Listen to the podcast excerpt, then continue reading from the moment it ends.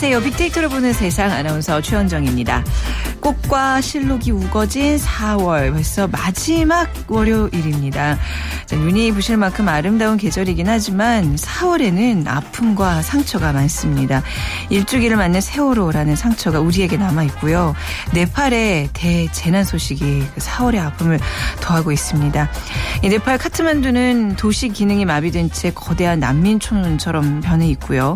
주민들은 언제 무너질지 모르는 집을 떠나서 공터와 거리에서 밤을 지새웠 습니다. 한국 여행객과 교민들의 고통도 전해졌는데요. 정부는 이번 네팔 지진 사태와 관련해서 100만 달러 규모의 긴급 인도적 지원을 제공한다고 어제 밝혔죠.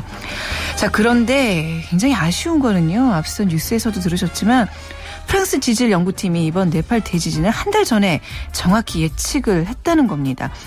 미리 대비했더라면 피해를 줄이고 이처럼 큰 참사를 막을 수 있었을 텐데 안타깝죠. 삶의 터전을 잃고 가족을 잃은 네팔 국민들을 위해 많은 나라가 함께 동참하고 있는 만큼 자 네팔 국민들 좌절하지 말고 힘을 내셨으면 하는 바람입니다. 잠시 후 빅데이터로 보는 세상 핫클릭 이슈 설왕설래 시간에는요. 네팔 지진에 관한 여러분의 의견도 함께 나누겠습니다. 문자 남겨주시고요. 빅데이터 인사이트에서는 패스트푸드 산업의 현황과 트렌드 빅데이터 분석을 통해 알아보겠습니다. 그리고 오늘 빅퀴즈 있는 시간 아시죠? 자, 휴대전화 문자 메시지 지역번호 없이 샵 9730, 샵 9730입니다. 짧은 글 50원, 긴 글 100원의 정보 이용료가 부과되고요. KBS 라디오 애플리케이션 콩, KOA KONG를 다운받으셔서 편안하게 문자 참여하실 수 있습니다.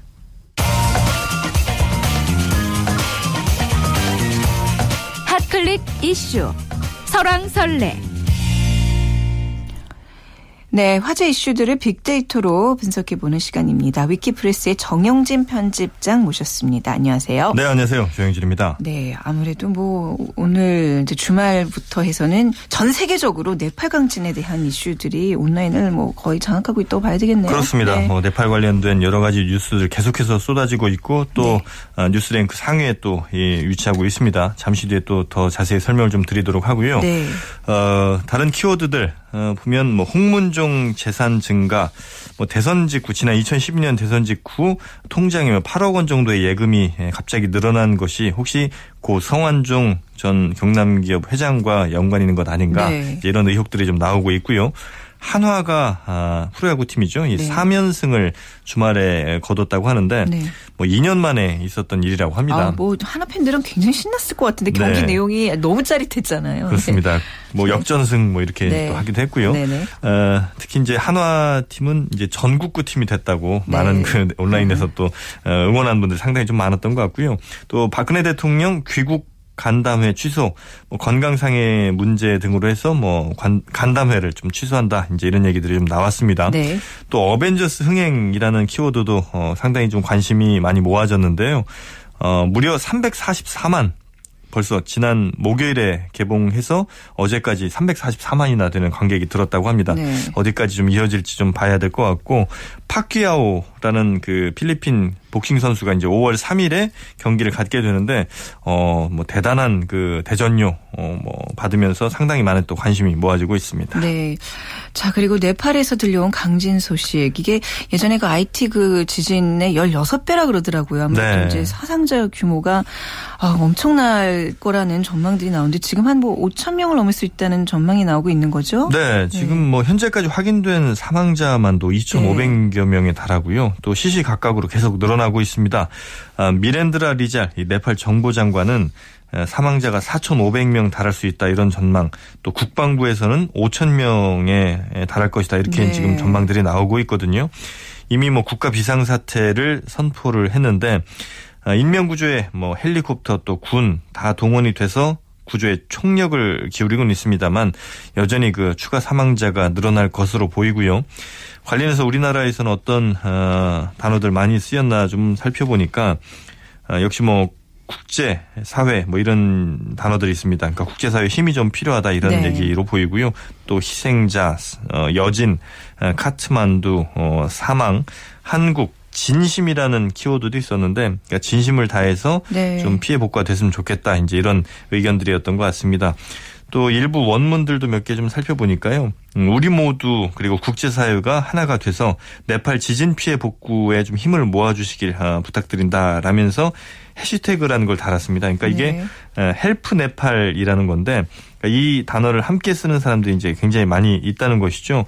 help Nepal 그리고 또 하나는 pray for Nepal이라는 것도 있습니다. 네. 그래서 네팔을 위해서 기도하자 또 네팔을 돕자 이런 뜻들이 지금 어, SNS 상에서도 상당히 좀 모아지고 있다 이렇게 볼 수가 있겠고요. 특히 한 어, 네티즌은 이런 의견 주셨습니다. 어, 필리핀이 1년 반 전에 태풍으로 쑥대밭이 됐고 이번에 네팔이 강진으로 아수라장이 됐는데 네네. 어, 대형재해는 발생 직후 사고 수습 그리고 부상자 관리를 어떻게 하느냐에 따라서 추후 사망자 증가 추이가 달라진다면서 음. 사건이 이미 이렇게 대형 재해가 발생한 이후에 네. 대처하는 것이 더 중요하다 이런 얘기를 남겨줬거든요. 네. 뭐 우리도 뭐 지금 뭐 100만 달러 규모의 지원을 했다고 하는데 더 좀 적극적으로 도와줄 필요가 있어 보입니다. 네, 아마 지금 이 순간에도 구조의 손길을 기다리고 있는 매물자들이 상당수 있을 텐데 말이죠. 그렇습니다. 네, 정말 분실을 다투는 이런 정말 촉박한 시기에 우리나라가 좀 어떤 도움을 줄 수 있을지 많이 고민해봐야 되겠습니다. 네. 네, 앞서도 우리가 얘기 들었지만 프랑스 지지 연구팀이 한 달 전에 이거를 정확히 예측을 했다 그러는데 네. 그러니까 이런 것도 이제 빅데이터 분석을 통해서 가능한 거죠. 네. 네. 근데 이제 사실은 이제 굉장히 어렵습니다. 그러니까 네. 이 날씨만 하더라도 그래도 이제 뭐 항공기나 배, 뭐 위성에서 관측된 자료라든지 뭐 여러 가지 수치 등이 이제 좀 많이 있기 때문에 그나마 이 빅데이터 분석이 조금 더 어, 빨라졌고 그래서 네. 빠른 예측이 더 가능해졌다 이렇게 볼 수가 있을 텐데 어, 지금 이 지진 쪽이 가장 예측하기 힘든 분야로 알려지고 있거든요. 아, 네. 네. 지진 같은 경우는 일단은 예측 기술 자체도 아직은 좀 부족하고 또 데이터 수치 자체가 좀 부족한 것이 뭐 한 해에 뭐 몇백 건 이렇게 이제 발생되는 것이 아니고 워낙 이제 피해가 좀 있을 것으로 보이는 이런 지진들은 손에 꼽을만 하기 때문에 네. 어느 정도 빈도로 이것이 나올 만한 것인지 굉장히 어렵습니다. 그 일본 대지진 같은 경우도 뭐 300년 혹은 뭐 500년 주기에 올 것이다 등등 어, 여러 가지 예측이 있었는데 그때도 좀 음, 틀렸던 부분이 있거든요. 물론 이제 그렇다 하더라도 예, 이 빅데이터를 활용해서 어, 지진 혹은 쓰나미가 발생했을 때 신속 대처는 좀 가능해 보입니다. 네. 그러니까 미국의 지질 조사소에서도 지난 100년 동안 발생한 각종 지진을요 유형별, 크기별 다 조사를 했습니다. 그래서 피해 정도까지 다 분석을 해서 어, 과연 지진이 발생했을 때 어떻게, 그러니까 어떤 규모의 지진이 발생했을 때 어떤 대처 방법을 하는 것이 가장 피해가 적은지 이런 것들에 대해서 분석하고 대체하는 어, 이런 행동들은 좀 보여주고 있거든요. 네. 때문에 아직 어, 지진을 정확하게 예측하는 것이 쉽지는 않은 상황입니다만 어, 지진 발생 이후에라도 빨리 어떻게 대처하는 것이 가장 피해를 줄일 수 있을지 어, 이런 것들도 좀 활용을 해야 되겠습니다. 네, 지금 또 여진이 이제 걱정이 되고 있는 건데 이런 거는 조금 더 예측이 가능하지 않을까 그렇습니다. 여진 같은 경우는 네, 충분히 그렇죠? 좀더 가능해지니까요. 네. 이런 것들에 대해서 피해를 네. 좀 줄여야 되겠습니다. 네. 자 그리고 또 하나의 소식. 만 24세 이하의 연예인이나 운동선수가 주류 광고에 출연하지 못하게 하는 법률 개정안이 이제 국회에서 통과될 가능성이 높아 보이는데 이게 왜 논란이 커지고 있는 거죠? 그게 이제 24세 이하의 사람을 이제 청소년으로 어, 규정한 네. 어, 이게 이제 에, 국민건강증진법 일부 개정 법률안 관련해서 이제 어, 논란이 좀 되고 있는 건데요. 어, 청소년 기본법에는 어, 24세까지가 청소년으로 돼 있습니다. 몇 살부터 몇 살까지? 9세부터 24세까지인데 어, 좀 범위가 넓네요. 생각보다 청소년이라는 그렇죠. 게. 어, 그래서 네. 이게 조금 잘 상식적이지 않다. 아. 이제 근데 이제 청소년 기본법이라는 거는 네. 그 나이대의 청소년들의 뭘 제한을 둔다기보다는 뭔가 좀 어, 보호의 그렇죠. 측면에 네. 좀더 어, 네. 방점이 찍혀 있는 것이고요. 어, 근데 이제 이걸 금, 기본으로 해서 이걸 근거로 국민건강증진법을 이제 개정을 하면서 만 24세 이하 운동선수 또 연예인 등의 이 주류 광고 출연을 이제 금지를 하겠다는 건데, 어, 이게 아무래도, 어, 음주를 조장하는 이 유해 환경으로부터 청소년을 좀 보호한다. 특히나 좀 나이 어린 연예인들 혹은 뭐 운동 선수들이 음주, 에, 주류 광고에 나올 경우에 이 청소년들이 받을 영향이 더 크다. 이제 이런 판단을 좀 했다는 거거든요. 네. 여기에 대해서는 좀 논란이 지금 네. 계속 이어지고 있습니다. 아니, 그럴 수밖에 없는 게 저도 지금 딱 들었을 때 만 24세가 도대체 왜 그 기준이 돼야 해야 되나 조금 의문이 좀 드는데 네. 이게 왜 그런 거예요? 그 이제 조금 전 말씀드린 네. 것처럼 청소년 기본법이 이제 먼저 어, 논거가 좀 됐던 것 같고요. 네. 또 하나는 외국의 사례도 좀 살펴본 것 같은데, 네. 그러니까 미국이나 영국을 포함한 다른 나라에서 주류 광고에 기용할 수 있는 모델 규정을 보면요. 미국 맥주협회에서는 최소 25세 이상이거나 어, 또는 25세 이상으로 보여야 된다. 그러니까 20 어, 애매한데 25세 이상으로 보여야 된다는 거는 좀 젊은데 나이가 들어 보이는 경우는 괜찮다는 얘기인가요? 아니죠. 그러니까 아니에요? 25세 네. 이상이어야 하고 네. 30세라도 네. 25세 이상으로 보여야 된다는 아, 거예요. 오히려 반대로 아 그렇군요. 네, 굉장히 조금 그리고 이제 에, 기네스라는 그 유명 맥주 회사 있죠. 여기에서도 역시 마찬가지로 모델이나 배우는 최소 25세이어야 한다. 어, 이또 법적 구매 연령 타당한 이 법적 구매 연령 이상으로 최소한 보여야 된다 등등 이제 조건이 좀 어, 까다롭긴 합니다. 네. 어, 뭐 그렇지만 이제 또 외국의 경우는 이게 이제 에, 국가에서 법으로 정한 게 아니고 그 각 회사별로 네. 어, 내부 지침 같은 걸로 이제 돼 있는 것이고 우리와는 조금 이제 다른 측면은 아. 분명히 있죠. 어, 일단 온라인에서는 좀 비판 목소리가 좀 높습니다.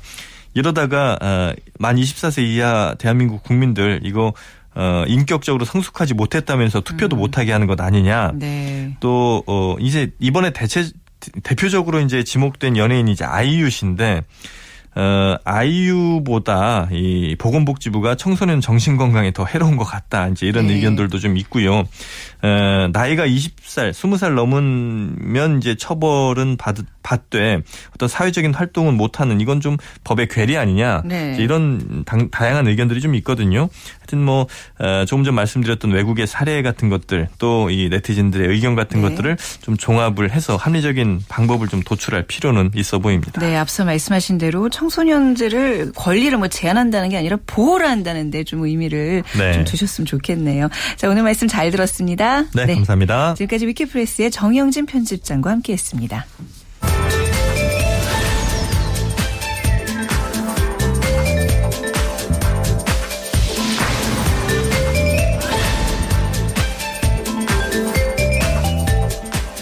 네, 청취자 여러분의 참여로 함께하는 저 비퀴즈 시간입니다. 지금 여러분은 몇 명의 가족과 함께 살고 계신가요? 자, 서울시가 발간한 서울 가족 구조와 부양 변화 통계 자료를 보면 현재 서울 시내 가족 구조는 부부와 미혼 자녀가 33.6%로 가장 높게 나타났습니다. 1인 가구 27%, 부부 13.5%로 그 뒤를 이었는데요. 하지만 부부와 미혼 자녀 가구는 2000년만 해도 전체 49.8%를 차지했는데 올해 33.6%로 줄었고요. 이런 추세라면 2030년에는 25.4%까지 낮아질 것으로 예측됐습니다. 그러니까 앞으로 15년 후에는 서울의 가족 지도가 또 싹 바뀐다는 얘기죠. 자, 지금은 부부와 미혼 자녀가 가장 흔한 구조지만 15년 뒤에는 바로 이 가족 형태가 대세가 될 것이라는 전망이 나왔습니다. 오늘 문제입니다. 2000년에는 16.3%에 불과했지만 올해 27%, 2030년에는 30.1%를 기록해서 부부와 미혼 자녀 가구보다 많아질 이 가족 형태는 무엇일까요? 보기 드리겠습니다. 1번 딸 부잣집, 2번 1인 가구 나홀로족, 3번 화목한 가족, 4번 로열 패밀리. 자, 정답 아시는 분들 빅데이터로 지금 문자 보내주시면 됩니다. 한번 더 불러드릴게요. 1번 딸 부잣집, 2번 1인 가족 나홀로족, 3번 화목한 가족, 4번 로열 패밀리. 자, 라디오 애플리케이션 콩 KONG로 들어오셔서 정답 남겨주셔도 되고요. 또 휴대전화 이용하실 분들은 지역번호 샵 9730, 샵 9730. 자, 누르시고 문자 남겨주시면 됩니다. 짧은 글은 50원, 긴 글은 100원의 정보 이용료가 부과되고요. 자, 정답자들을 위해서 저희가 3만원 상당의 문화상품권 또 5만원 상당의 백화점 상품권 준비해 놓고 있습니다. 많은 참여 부탁드립니다.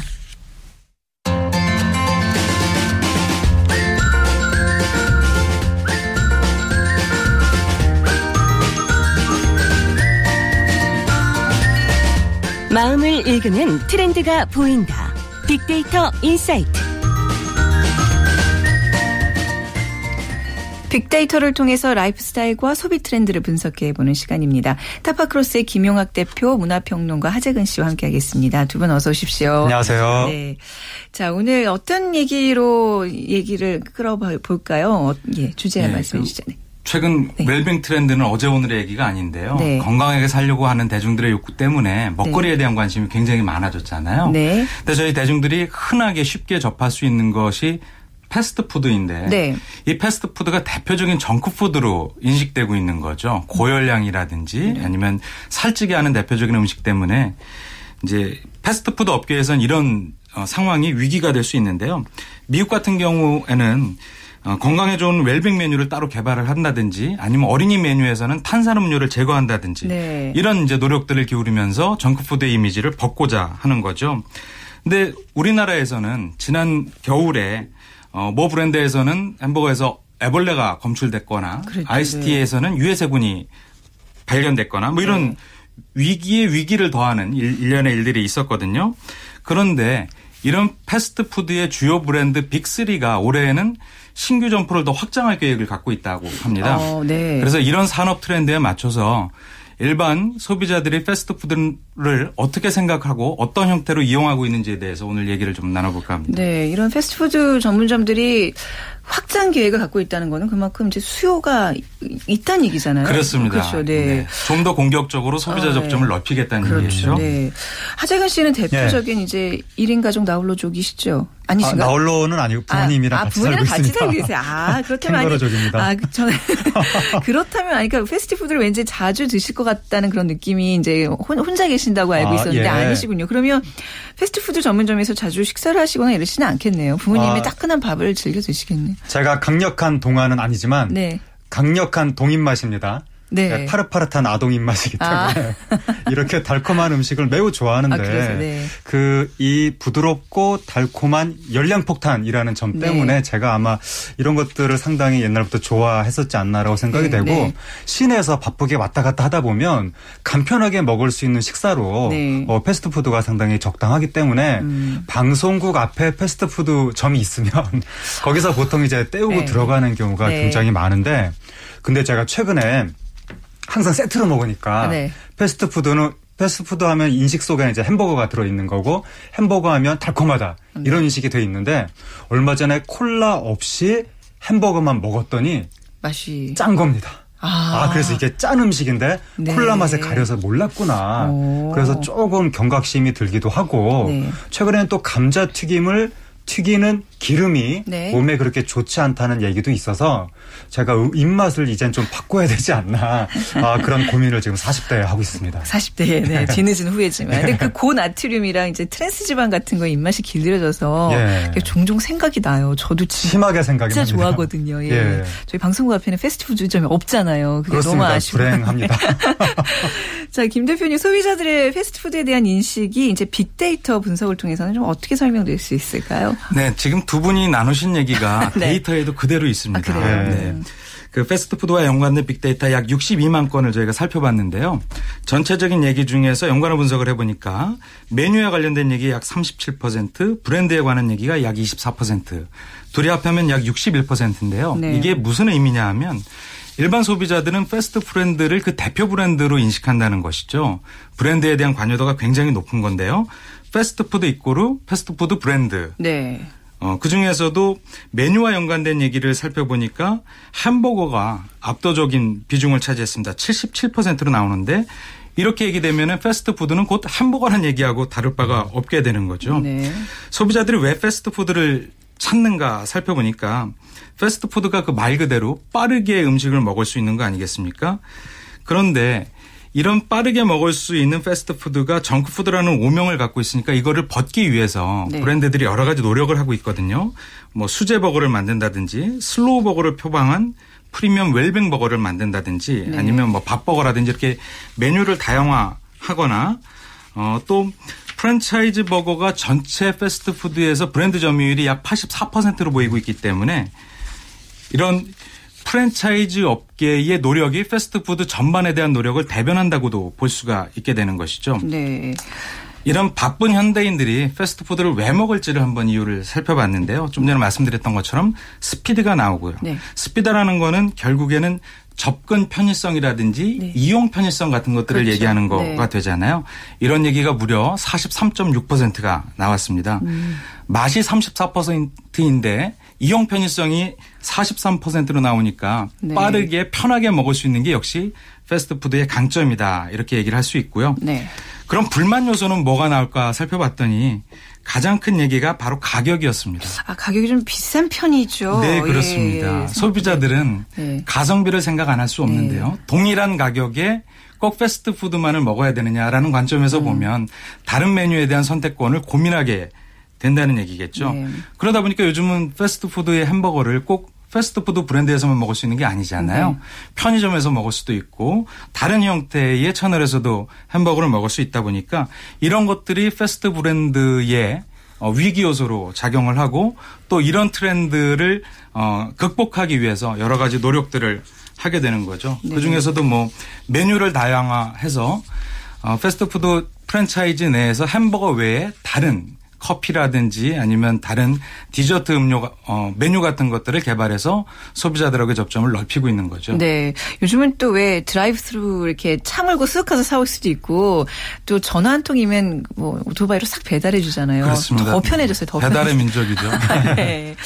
자, 잠시 그 빅사이트, 인, 빅데이터 인사이트. 오늘은 패스트푸드 산업의 최신 트렌드에 대해서 얘기를 나누고 있는데요. 빅퀴즈 한번 다시 드리겠습니다. 자, 2015년 지금은 부부와 미혼자녀가 가장 흔한 구조 지만 15년 뒤에는 바로 이 가족 형태가 대세가 될 것이라는 전망이 나왔습니다.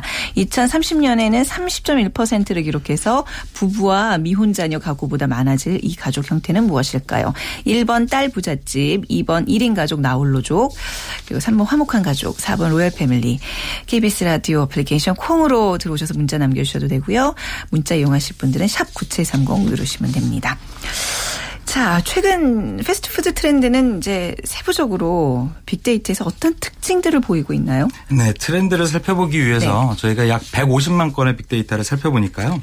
첫 번째가 패스트푸드의 메뉴가 일상 점유형이 되고 있다는 건데요. 네. 좀 전에 최원정 아나운서께서 말씀하셨던 것처럼 이게 특정한 예전 같은 경우에는 뭐 점심이라든지 아니면 저녁 네. 특정한 타이밍에 먹었는데 이제는 24시간 이용할 네. 수가 있습니다. 어, 올빼미족이라든지 아니면 일찍 출근하는 사람이나 아니면 1인 가구족들을 이제 겨냥해서 만든 건데요. 그래서 어 아침에 햄버거를 먹는다는 의견이 전체 타임 중에서 무려 41%로 분석된 걸로 봐서는 어, 아침 식사로 햄버거를 먹을 정도. 그렇습니다. 예전하고는 굉장히 네. 크게 이제 어. 변화하고 있는 거죠. 네네. 그좀 전에 말씀하셨던 것처럼 드라이빙스로 차를 네. 타고 와서 주문하고 가져가는 거라든지 아니면 어플리케이션 같은 것들을 이용해서 24시간 내내 심야에도 네. 야식으로 먹는 햄버거들이 굉장히 많이 는 하긴 거죠. 요즘 아침에 왜 아침 메뉴들이 따로 있잖아요. 그걸 이용하시는. 거겠잖아요. 네. 특히 M사의 경우엔 대표적인 아침 메뉴가 굉장히 인기를 끌고 있는데요. 네. 굉장히 맛있기도 하고. 네. 또 브런치 전담 메뉴 같은 것도 네. 나와서 소비자 반응이 굉장히 좋게 되는 것이죠. 음. 그두 번째는 메뉴 경쟁력인데요. 어, 커피 전문점이나 디저트 전문점 하고의 경쟁 때문에 네. 그런 어, 다양한 커피라든지 아니면 디저트 메뉴들을 개설을 해서 인기를 끌고 있는 거죠. 특히 뭐 빙수 같은 것도 인기를 끌고 있는 브랜드들이 있고요. 세 번째는 문화 공감형 마케팅이 굉장히 크게 활성화되고 있는 건데요. 작년에 M사의 마리오 사태 같은 얘기 혹시 들어보셨나요? 마리오 사태가 뭐죠? 이 굉장히 재밌었는데요. 네.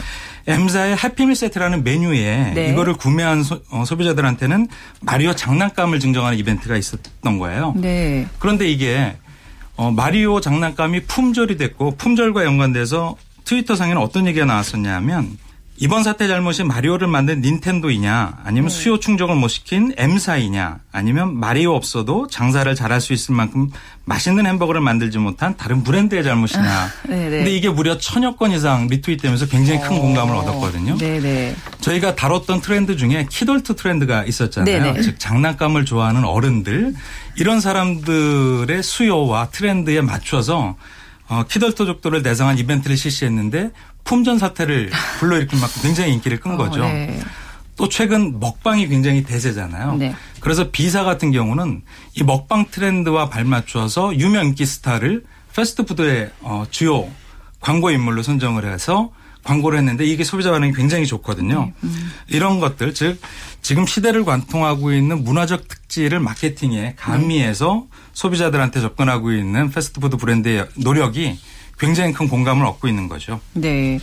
자, 이렇게 빅데이터로 이제 분석해 보니까 아, 그렇구나. 이렇게 내 삶에 스며들어 있는 그 패스트푸드 문화가 이렇게 좀 문화적으로도 이해가 되는데 앞으로 패스트푸드 산업에 대한 어떤 트렌드 전망은 어떻게 될까요, 하재근 씨? 어, 패스트푸드 하면 그동안 이제 햄버거가 네. 거의 이제 대명사처럼 됐었는데 네. 최근에 떡볶이가 대약진을 하고 있기 때문에 아무래도 떡볶이와 햄버거의 대회전 주도권 다툼이 벌어지지 않을까. 네. 김떡순의 그러니까 김밥, 떡볶이, 순대, 네. 김떡순의 지분이 좀더 커질 것 같기는 한데 네. 아, 그럼에도 불구하고 여전히 아, 패스트푸드의 대세는 햄버거가 되지 않을까 싶은데 햄버거가 지금 미국을 비롯한 주요 국가에서는 약세지만 네. 한국에서는 오히려 강세를 보이고 있다는 거죠. 네. 아, 그것은 우리나라에서 햄버거 업계가 한국적인 어떤 라이프 스타일 일상하고 음. 딱 접목을 해서 굉장히 다양한 이제 마케팅 활동을 하고 있기 때문에 아, 앞으로도 어, 한국의 한국적인 어떤 삶의 스타일하고 잘 접목을 시키려는 네. 그런 시도를 햄버거 이 패스트푸드 업계에서는 계속해서 할, 하게 될 것으로 보이고 그리고 패스트푸드 업계가 웰빙과의 전쟁을 치러야 됩니다. 지금 구석기 식단이 유행하는 이 시대에 21세기 식단을 먹이려고 하면 네. 우리는 좋은 원료를 씁니다. 어, 우리 원료는 뭐 좋은 기름을 씁니다. 이런 식의 홍보를 앞으로 많이 해야 될 것으로 보이고 그리고 요즘에는 패스트푸드 햄버거 업계에서 이렇게 식사만 제공하는 것이 아니라 디저트를 제공한다든지 네. 또이 매장 내에서 와이파이 그 무선 인터넷 서비스 내지는 콘센트가 달린 탁자 이런 걸 제공을 해서 어 거기에서 간단하게 디저, 디저트류를 먹으면서 장시간 앉아서 일을 하는 고객들 네. 이런 사람들까지도 일종의 고객 다변화 차원에서 어 집객을 하려는 시도를 아마 아 보이게 될 것으로 보이고 그리고 얼마 전에 그 마리오 사태 말씀하셨는데 저도 중요한 애니메이션이 개봉이 되면 네. 기다렸다가 인형 받으려고 아. 거기 패스트푸드 먹으러 갔었는데 진짜로요? 요즘에는 경쟁 경쟁률이 너무 높아져서 아예 네. 포기를 한 지경인데 어. 아마 이제 이런 키덜트 아저씨들이 점점 많아짐에 따라서 이런 문화 트렌드에 접목한 패스트푸드 마케팅 네. 이런 것들도 굉장히 활발하게 나타날 것으로 보입니다. 네.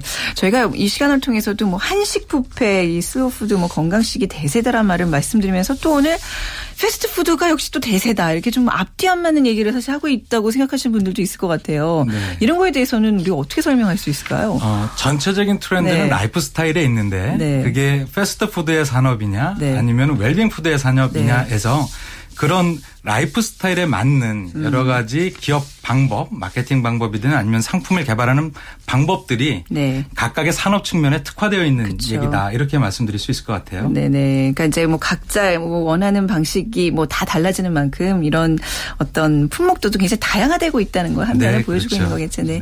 자, 라이프스타일과 소비 트렌드를 빅데이터로 분석해보는 시간. 오늘 패스트푸드에 대한 얘기 나눠봤습니다. 타파크로스의 김영학 대표, 문화평론가 하재근 씨와 함께 했습니다. 두 분 감사합니다. 감사합니다. 네. 자, 2030년에는 30.1%를 기록해서 부부와 미혼 자녀 가구보다 많아질 이 가족 형태는 무엇일까요? 오늘 빅퀴즈였는데요. 정답은 2번 1인 가구 나홀로족입니다. 네, 물론 이제 우리가 화목한 가족을 추구해야 되겠지만 정답은 2번이었고요. 자, 뭐 많은 분들 또 남겨주셨는데 조민숙 씨 1인 가족 나홀로족 요즘에 나홀로 밥 먹을 음식점이 많이 생긴다고 하던데요. 고기도 혼자 먹고 분식점도 칸막이로 드시고 나홀로족 계속 혼자 식사를 하면 나중엔 더 많이 외로울 것 같습니다. 저는 오늘 뭐 패스트푸드와 연관이 있는 얘기죠. 거기 혼자 이렇게 세트 메뉴 들고 가서 드시는 분들 많이 관찰할 수 있습니다. 그리고 6142님 남편과의 불화로 1인 가족이 됐습니다. 아들과 저의 노력으로 이제는 가족이 모여 사는데요. 산 넘고 물 건너 보니 행복이 멀리 있는 게 아니더라고요. 오늘도 good day 하시면서 남겨주셨습니다. 백화점 상품권 보내드릴게요. 계속해서 그 행복함 곁에 끼어서 두시기 바랍니다. 그리고 7237님 저희 가족은 3대가 함께 살았어요. 그러다 분갈에 살고 있는데 걱정입니다. 나 홀로 4인 가구가 늘어난다니요. 나 홀로 1인 가구가 늘어난다는 얘기였습니다. 문화상품권 드리겠습니다. 그리고 어, 5527님 좋은 정보 재밌게 듣고 있습니다. 베이비시터 하시면서 이거 듣고 계시다고요. 어, 뭐 이런저런 얘기들 많이 보내주셨는데 여기까지 소개해드릴 것 같네요. 시간이 오늘 마무리할 타임입니다. 자 내일 오전 11시 10분에 다시 찾아뵙도록 하겠습니다. 지금까지 아나운서 최원정이었습니다. 고맙습니다.